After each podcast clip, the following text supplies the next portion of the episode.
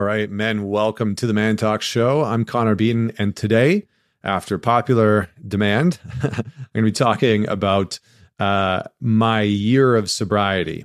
And I'm going to share a little bit about why I went completely sober, why I decided to just try on sobriety uh, as a to see how it fits, I guess you could say. Um, but I'm also going to talk about not just why I did it, but what the results were, what I was really surprised about, and share a little bit about how I got through the hard times because there definitely were hard times where I wanted to have a drink or you know smoke a joint or something like that to just kind of like mellow out and and and chill. Here's where I want to start. I've never really considered myself to be an addict, but I certainly have a more addictive personality. And I'm someone who has addiction in his family. You know, I'm a, I'm a child of an alcoholic. I've seen alcoholism be pervasive in my family. I know friends who have struggled with alcohol.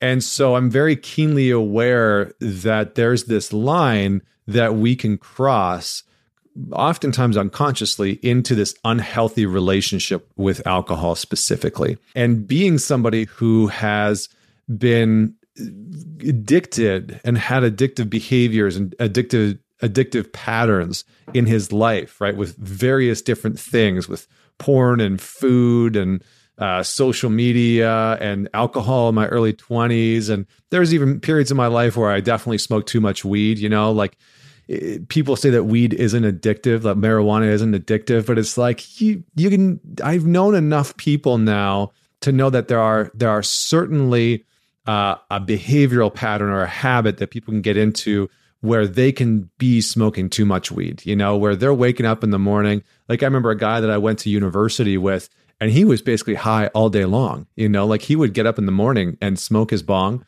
and go to class and then come, you know, go to go to rehearsal afterwards. And he would just be high all day. And it's like, well, that's probably a problem. You know, if that was alcohol, we would call that person a functional alcoholic. And so there are people that uh, use marijuana in that way. Anyway, the point is I didn't choose to to be sober for a year, and I'm carrying this on. I'm going to just keep going because I've really enjoyed it. But I didn't choose to do this out of some altruistic bent of, you know, wanting to prove to someone or or wanting to show, you know, other uh, people who are addicts that what's possible or anything like that. Because what I've really learned about being around alcoholics, being around addicts is that you, as the loved one, as the child, as the partner, as the friend, as the family member, are powerless to shift their mind. You are powerless to change that addict's perspective on their addiction because their addiction it really takes it's the primary function and driving force in their life. It's what they are going to protect above all else, usually above their own health, above their relationships, above their career, above their own mental, emotional, physical, spiritual wellness. They're going to protect that addiction at all costs. And so, doing something like this, I knew wasn't uh, uh, going to be a gesture trying to convince other people not to drink. And I, that's what I want you to know is that this video is in no way trying to convince you of anything. This is just my journey with sobriety, knowing that I have been a man who has certainly had various sort of addict, addictive behaviors and addictive tendencies in my life. Okay, so what did it look like? Well, I have been for over a year now entirely sober. And when I say that, I mean no recreational drugs, no alcohol. Somebody asked me, I made a post about this the other day, and they said, Have you taken any prescription medicine? No prescription medicine. Um, the only things that I've continued to consume are coffee and chocolate. Uh, I refuse to give those up. so, you know, some people say that the coffee is an addictive substance, which sure, absolutely, it, it has addictive qualities for for sure. Um, but I I enjoy it, and so maybe one day I'll go without coffee or chocolate. Uh, I certainly sometimes have done that, but but that's what it looked like. So I gave up I gave up uh, and and stopped drinking entirely and and didn't do any recreational drugs whatsoever. Didn't do any psychedelics, which I've talked about in the show. I've you know I've done psychedelics before. I've done quite a bit of it, and I'll probably talk more about that in the future. And the results were really kind of shocking, actually. You know, when I sat down after the year, and the year happened in October. When I sat down after the year and really kind of looked back on the last year, I had been journaling some of the results and how I'd been feeling. But to look back at the year and be like, wow, I really accomplished a lot without any substances. And I really feel internally, mentally, emotionally, physically, spiritually, way sharper than I think I ever have before in my life. And now I don't think that that's only because I got sober. You know, it's not only because I stopped drinking, it's also uh, uh, uh, because of what I decided to do in that space, you know, in the void of not drinking, of being sober, right? Because as the saying goes, nature abhors a vacuum. And so it's very common for people to say, I'm going to get sober. And so they stop drinking, but what happens is their porn usage goes up. Or they say, I'm going to stop watching porn. And so they stop watching porn, but suddenly they're playing way more video games. And, you know, their social media usage goes up and they're on social media three, four hours a day. Uh, or they're, you know, surfing the internet, watching YouTube videos endlessly. And they're not being not productive. I don't want to I don't want this to be about productivity, right? It's not about like getting sober so you can be more productive. It's about being a more functional human being. That's what I actually found. That was the fascinating part for me is that I have I have never felt in my life like such a functional, competent, capable human being. In fact, to such a degree that it, a decade ago, I didn't think that this type of capacity and ability and functionalness was even possible. Truly.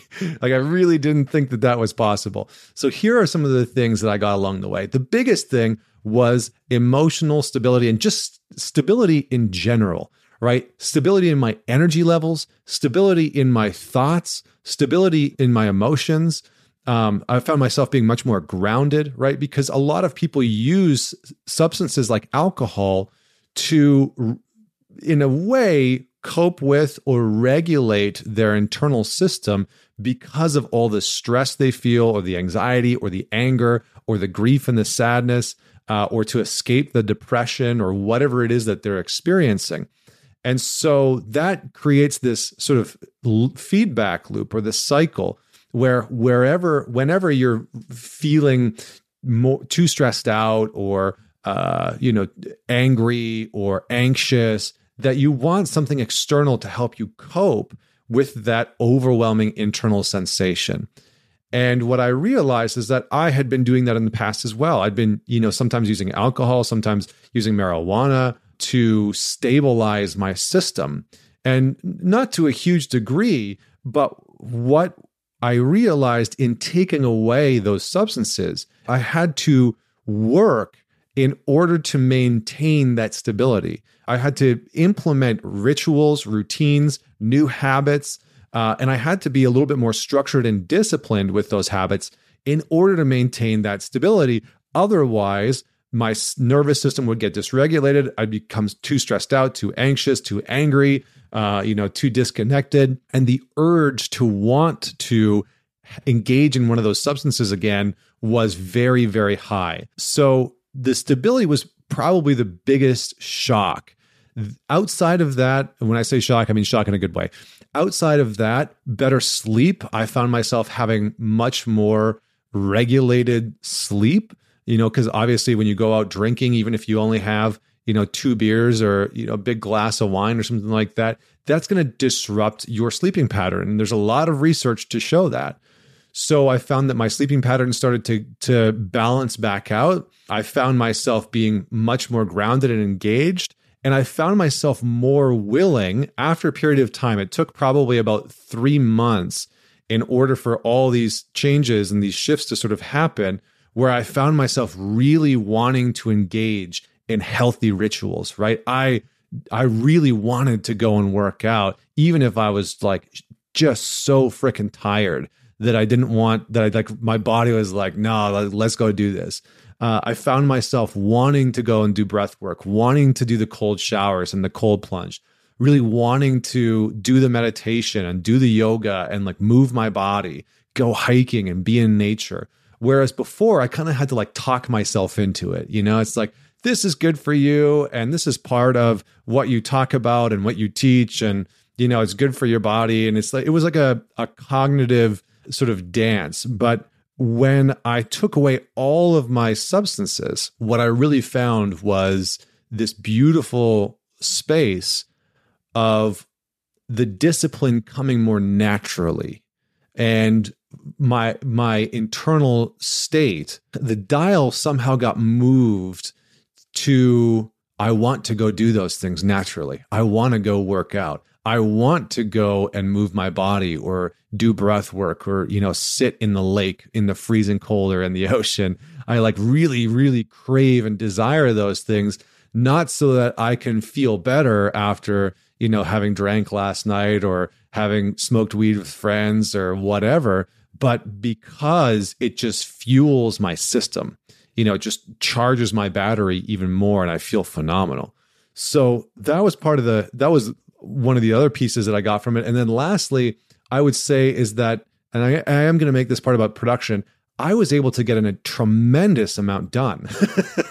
like I was able to grow my business in, in, a pretty big way. I produced a course. I developed the the ManTalks Alliance, which is a men's group. We we grew that. We developed that. I hired people for social media. I you know now I have a team of quite a few people, uh, and I started writing a book. I had a son.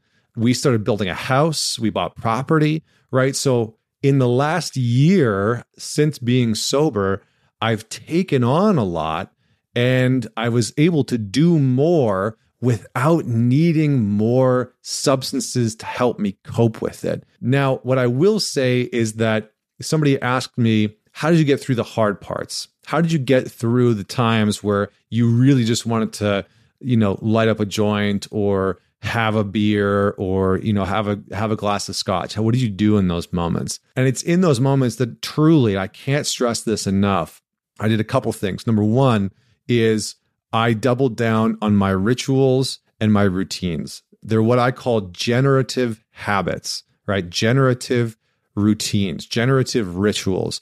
And i use the word generative because generative means that you are not producing something but you're allowing something to flourish to grow. It's it's productive in a way. It's expansive right? Whereas drinking even though it tastes great uh, for most people it's not generally generative because there are adverse side effects right? You're going to feel lethargic and tired and it's going to downregulate your system and you're going to feel disoriented and it's going to impair your cognitive functions and all of these other things are happening when you're drinking that are certainly not generative, right? They are more uh, negative in in their orientation. So I found that in order for me to maintain in those moments where I really just wanted to go have a beer, it's like that's when I went and sat and meditated. That's when I went and did breath work. That's when I, you know, went and did 50 burpees or worked out or got in a cold shower or said, you know, I'm going to go in the lake. I really pushed myself to implement and use the tools and the rituals that I knew were good for me. And that's hard. I really hope that no one listening to this underestimates how freaking challenging, confronting, and hard it is to use the healthy tools that we know in our minds, in our in our hearts, and in our bodies are good for us when we need them the most. Right? It's like it's like when you feel the most stressed and you know you could use meditation, that's when you're going to want to drink the most. That's when you're going to want to watch porn the most. That's when you're going to want to, you know, fill in the blank of whatever your sort of addictive coping mechanism or behavior is. And so I doubled down on those things and I actively coaxed myself at first into doing those rituals and, and acting out in those behaviors uh, and using those tools that I knew were really, really helpful and beneficial for me. And in doing so, it allowed me to feel more stable and it reinforced those behaviors. So they started to come as second nature. So now in the morning, I get up, you know, I'm with my son, I make some coffee, and I crave stretching, doing some yoga, doing some breath work, doing some meditation. Uh, even though he might, my my boy might be crawling over me as I'm doing that, right? So it just became second nature. So those are some of the things that I got. That's why that's why I decided to get sober. I'm gonna keep being sober. I don't know how long. Um, I don't know if this is a lifelong thing or if this is just a for now thing, but I feel phenomenal. And what I have been capable of has really has truly shocked me. And it, has been such a, a beautiful experience to to be in the world fully conscious of the world and not intoxicated while while trying to take in its beauty. And here's what I mean by that. I've seen a lot of people who use alcohol or uh, marijuana or any kind of intoxicant substance to help them feel better, you know, to help them avoid some sort of pain and to help them experience a deeper kind of pleasure. And it can be a trap because what can eventually start to happen is you don't know how to have a good time without that substance. You know, like yesterday, literally last night, I handed in the first draft of my manuscript for my book. And normally that's where I would have quote unquote celebrated because there's this social um, permission that we have and this social narrative that we've all kind of unconsciously bought into that says in order for you to have a good time and in order for you to celebrate, you should get intoxicated. You should be inebriated. You should have some sort of mind body altering substance. Or are you really celebrating? Are you really having a good time? And what's been really fascinating, this is the last piece, and I'm going to sign off. What's been really fascinating and arguably the, the, the most incredible and I think underrated part of this whole beautiful experience of sobriety is that I have got to experience the awe and wonder of celebrating some of my life's most important moments, watching my son be born, watching my son crawl. I mean, I could cry at this, right? Like watching these beautiful, beautiful moments, handing in my manuscript for a book that I've I've worked tirelessly for years to publish and to find an agent to celebrate these moments unencumbered by some intoxicant or by some substance. And what I've realized is that that's actually not necessary, that I really truly have come to a place where I don't need those things to celebrate, to have a good time. I can have equally, if not more, of a beautiful, good, incredible time and to celebrate the you know the wonders of my life without a stimulant without an intoxicant without a, a drug of any kind.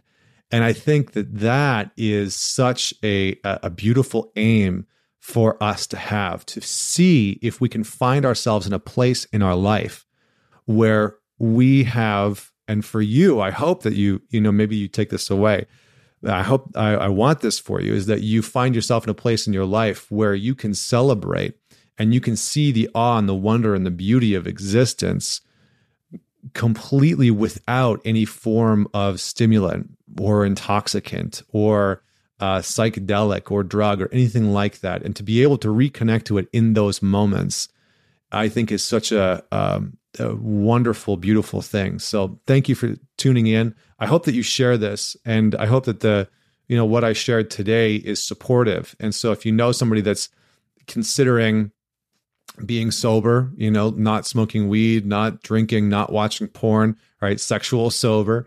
Um, I hope that you share this with them, and I hope that you found something helpful in this. And so, whether you're watching this on YouTube, uh, put your comments below and ask the questions that you have. Or if you're listening to this on the podcast, thank you so much for tuning in.